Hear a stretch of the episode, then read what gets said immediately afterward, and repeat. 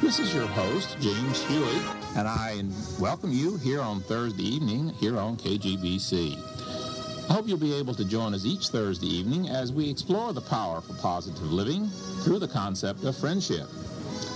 I do appreciate each, very much each of you who have been kind enough to react to our program from last week when we introduced the concept of using wellness psychology and using it as a way of supporting and encouraging personal growth, positive attitude, and general wellness in the areas of physical wellness, emotional wellness, social, and spiritual wellness. I do appreciate also the reactions that have been very positive in the area of listening hospitality. Those of you who really seem to respond to the idea of listening hospitality as a way of creating a safe atmosphere, an atmosphere where what we call personal retreating at Friendship House, a place where basically people can dare to be themselves and get a chance to define what they want out of their life. It's been very exciting, and I do appreciate each of you who has been kind enough to share your thoughts with me. And I have as my special guest Father Bob Flick of the Galveston Ministerial Association. Welcome, Bob. Thank you for coming. Thank you. It's good to be here. I've invited you because one of the things that I sense that we're trying to do in working with wellness psychology and trying to work with enhancing people's self-image of themselves and seeing it as a much more positive force. I've defined four areas that are, based on my experience as a psychologist, tend to be areas that people find the most crucial in their own personal growth emotional, physical, social, and spiritual. And I guess I wanted to start with one of those tonight, and that is in the area of how does a person start with and come to grips with their spirituality, the questions that people have, and the various ways in which we as individuals go about seeking them. And I guess one of the things that first comes to my mind, and generally when I'm interacting with people, it seems to be a question in their mind too, is how do they differentiate? How do they tell the difference between growth in a spiritual nature as versus in a religious nature? Spirituality, I believe, is common to, to anyone, any human being. We all have some kind of a spirituality. We're all in touch, I believe, just by definition with nature, for example, which is bigger than we are, which says something about power that it's bigger than we are, a power that is a force in the world in which we live. And when we're connected to that, when that is allowed to make a difference in how we live, then I believe we're touching into our spirituality. Of course, I come from a perspective, I'm a Roman Catholic priest, a Franciscan. Um, so I come from that perspective in my own spirituality, and therefore I interpret a lot of things in that kind of a way. But I work with a lot of people who, who don't come from that particular perspective, who have deep spiritual rootedness. These people also can be religious, but religion, I believe, I would consider to be more a sociological term, that you connect yourself with a body of people perhaps who claim a title, who say, I belong to this or that religion, this is the way that I join other people in coming to celebrate perhaps my spiritual life in context of a community. But I don't believe that you need to be involved necessarily. I do. but there can be those people who do not need to be involved perhaps in an organized religion, or therefore may not be called religious people in that sense, who can be very deeply spiritual and very deeply connected to God to a higher power, you know, to however you want to define it. I think I would say that religion, I would see it more as a sociological term, and spirituality would be much more of an interpersonal relationship that I would have with, with my God. That, of course, celebrated in the context of a believing community, a community where that may share very much the same belief that I have, the same creed. That can be then my religion, the way I, I live that out as I listen to you talk about the differences and the, the similarities, I sense spirituality becomes much more personal, much more individual than, say, a, a religion focus. Am I hearing you? When I would say, for example, our spiritual journey would be my connectedness to my God. When I say my spiritual journey, it would mean something different, although re- certainly related perhaps to how it is I celebrate that in the context of an organized religion. Because I sense in religion there are so many different ways of looking at God. And yet you have particular organized religious communities who share a common spirituality, who share a common way of relating to that God who's part of their life, who's part of their experience. Perhaps share a common way of worshiping, uh, share common traditions, share common scripture, uh, those kinds of things. When I am talking with people, and I, I sense that as they go through their own personal journey establishing relationship with God, some people start off with a very basic one, which is, I mean, is God there? Is there someone with whom you can establish a relationship with? And I find that a very frequent question that a lot of people will bring, and they feel very guilty. It takes a great deal of effort just for them to be able to give themselves permission to ask that question. Have you had that happen in your dialogues with people? And if so, what kinds of approaches do you encourage them to go upon? I think oftentimes it's a very healthy struggle that people go through, oftentimes in their late teens or 20s or 30s, where those kinds of questions become very, very important. In my own spiritual life, I don't really believe that we do the work in establishing a relationship with God, but it is basically God who does the work and God who takes the first step. It's God who created me. It's God who put me into being. It's God who gave me a world to live in. It's God who gives me friends to relate with. It's God who makes the blood pump through my heart. And it's God who provides the air for my lungs. It's God who always takes the first step in the relationship. But it's a God who is a God who offers me freedom, perfect freedom. And I don't have to say yes in that relationship. I don't have to buy into it at all. That's the kind of God that I believe that I have. And Well, does this personal freedom reach over into saying that I can question whether he exists? Certainly. I think that we have to be real honest with ourselves. In any relationship we have with people, a deep, loving relationship you have with someone, perhaps your spouse. I'm not married, but my experience in dealing with couples, oftentimes, you know, you, you get that question. You know, I sometimes I have a difficulty believing that he or she loves me, my spouse. And you, you pursue that in a, in a counseling setting spiritual direction kind of setting. The same thing with God. Sometimes perhaps it's a challenge to feel that my God is a good God or a loving God. Perhaps I've been sick or perhaps I'm just happen to be seeing the world through that magnifying glass that's magnifying all the bad right now and all the ill in the world and all the sickness and all the kinds of things that, that seem evil. And I step back and I say, well, you know, who is this God for me? And, and is this God there? I sense not only do we ask, is he there? But boy, oftentimes it comes with additional feelings of being very angry that God has allowed this to happen. My experience is it's very difficult dealing with someone who does not allow himself or herself to get angry. To be angry is okay. What you do when you're angry is the real question. Even if I feel angry at God, that's okay. Where does it lead me? And it can be used, I believe, my feelings and my emotions can be used to lead me into a deeper relationship. Again, the analogy of, a close friend. There are going to be those times when perhaps I feel very angry at that person. Well, I can blacken their eye, or I can sit down and be with that person at a deeper level and say, mm-hmm. what's going on here between us? What's happening? And I think the same kind of relationship with God. God, why is it that I'm afflicted with this terrible disease? Why am I dying? Or whatever the person might be asking.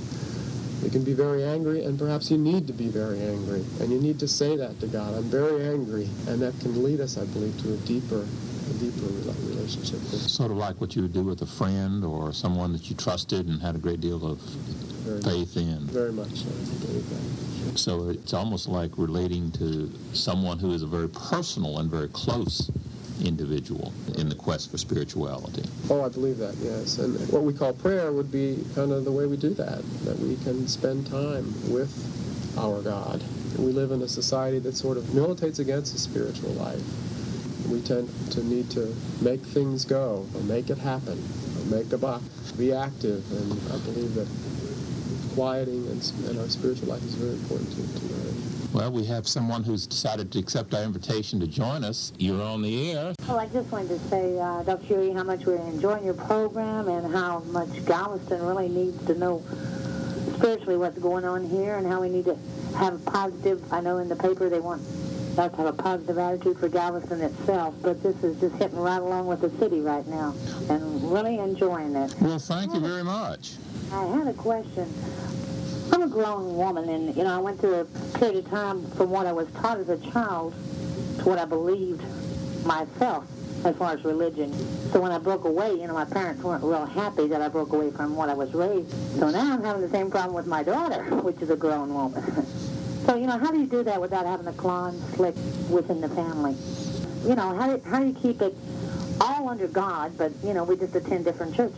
Within the family, you mean? Yes. Yeah. Well, I think it's very important that we recognize that we are called by the Lord into a personal relationship with the Lord, and that we celebrate that in the context of a community. In fact, we knock off the, the rough edges oftentimes within the context of communities, family, church communities, those kinds of things certain communities are going to perhaps feel more comfortable for one individual than they will for another. And I think it's real important to recognize that. For me, I don't know that I could be comfortable outside of the context of my Roman Catholic community. In fact, Our Lady of Guadalupe Parish right now, whereas that's my home.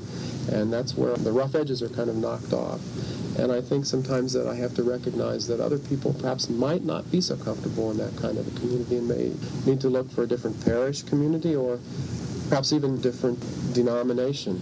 That's the way it is. I think that's going to happen, and I think we have to be very careful not to judge a person because of the choices that they're making, us, but to make sure that we can facilitate them making the choices that are right for them. Okay, thank you. Enjoy the program. Well, thank you so often one of the things that maybe is inherent in that question is people who have so many different ways of looking at the same issue. In other words, people who want to develop a relationship with God and choose different paths other than people around us. I heard you mention earlier about a spiritual direction. I hear this a lot in Friendship House in the concept of studying who I am, I'll hear questions like, is there a God? Or if there is a God, how can he let such things go on?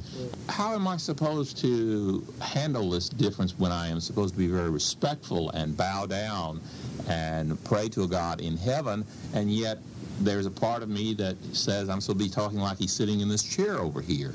And he's right there, very focused and very supportive. And I'm confused, and I say, you know, can you help me?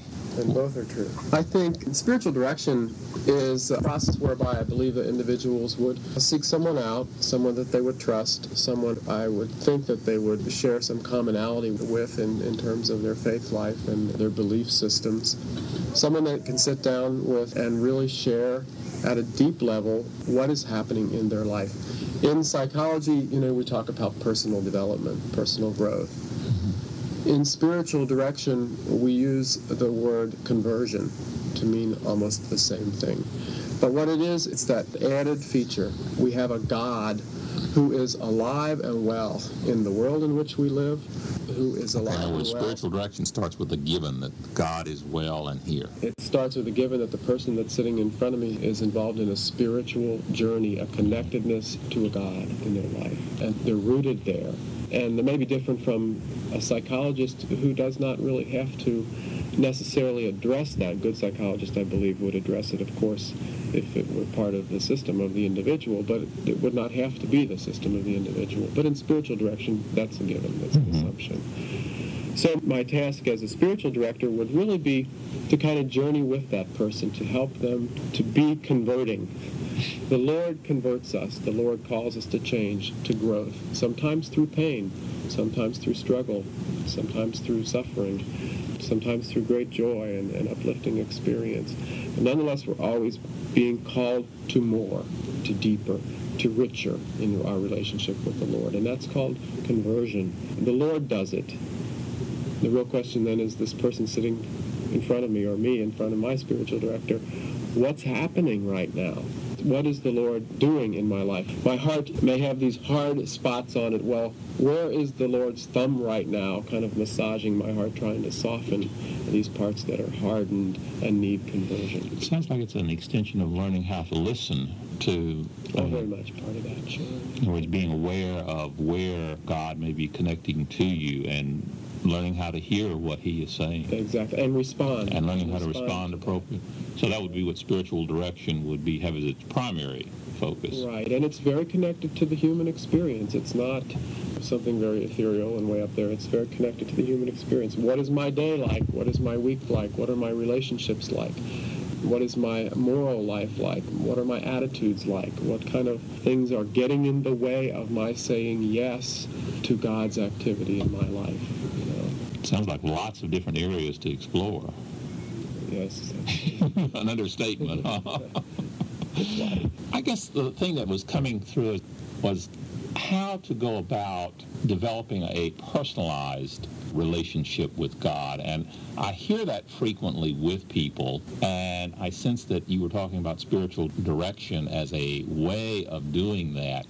Do most of the people who you have had interaction with see that as their major goal, or is that something that you tend to introduce when they come for spiritual direction?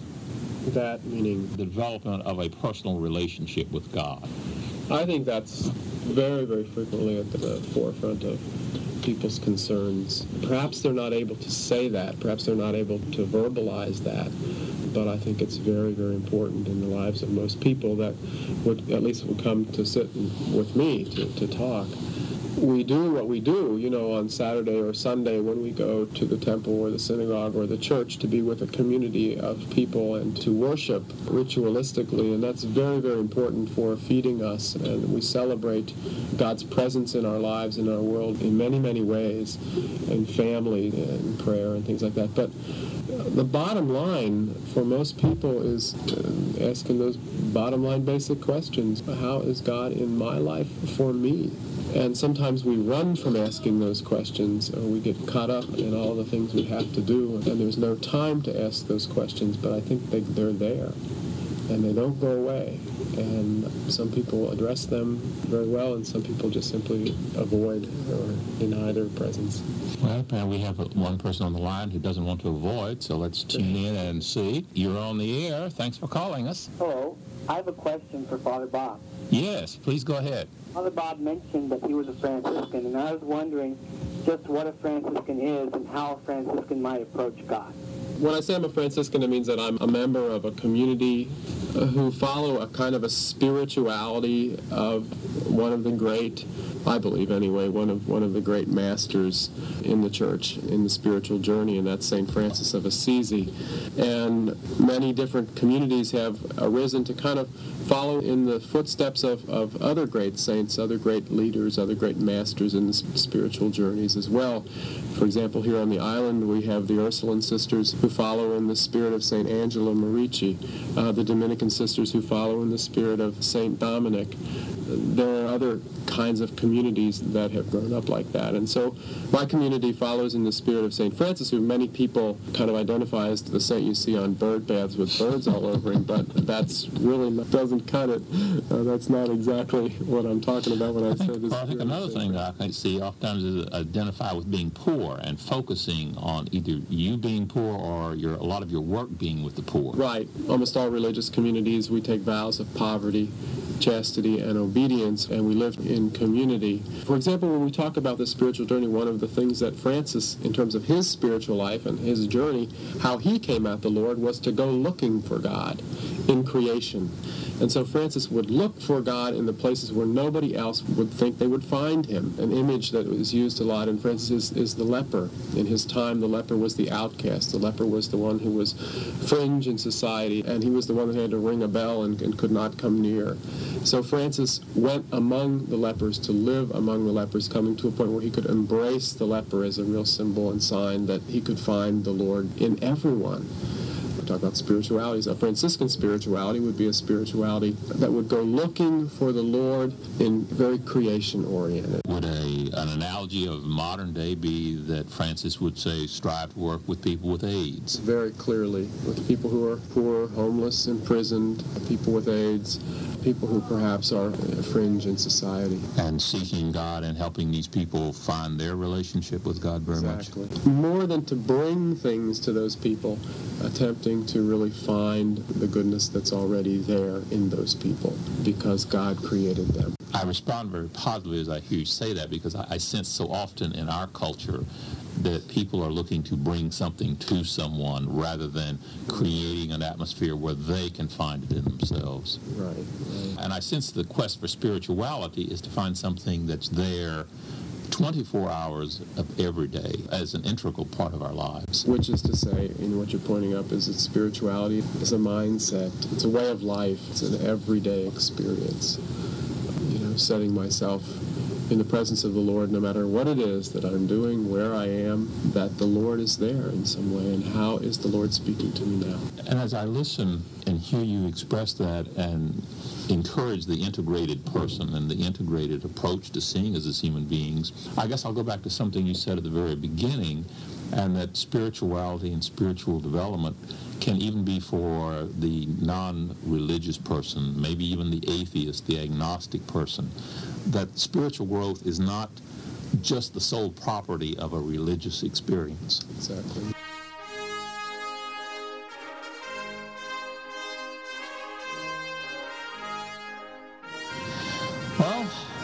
Certainly do appreciate it. It's just been a delightful evening. I've just been amazed how fast the time has gone. And it's just been fascinating to explore the whole area of spirituality. Hope we'll have the chance again to visit sometime in the future. And I thank all of you who have been listening and hope you will join us again each Thursday evening here on KGBC for the power for positive living through friendship.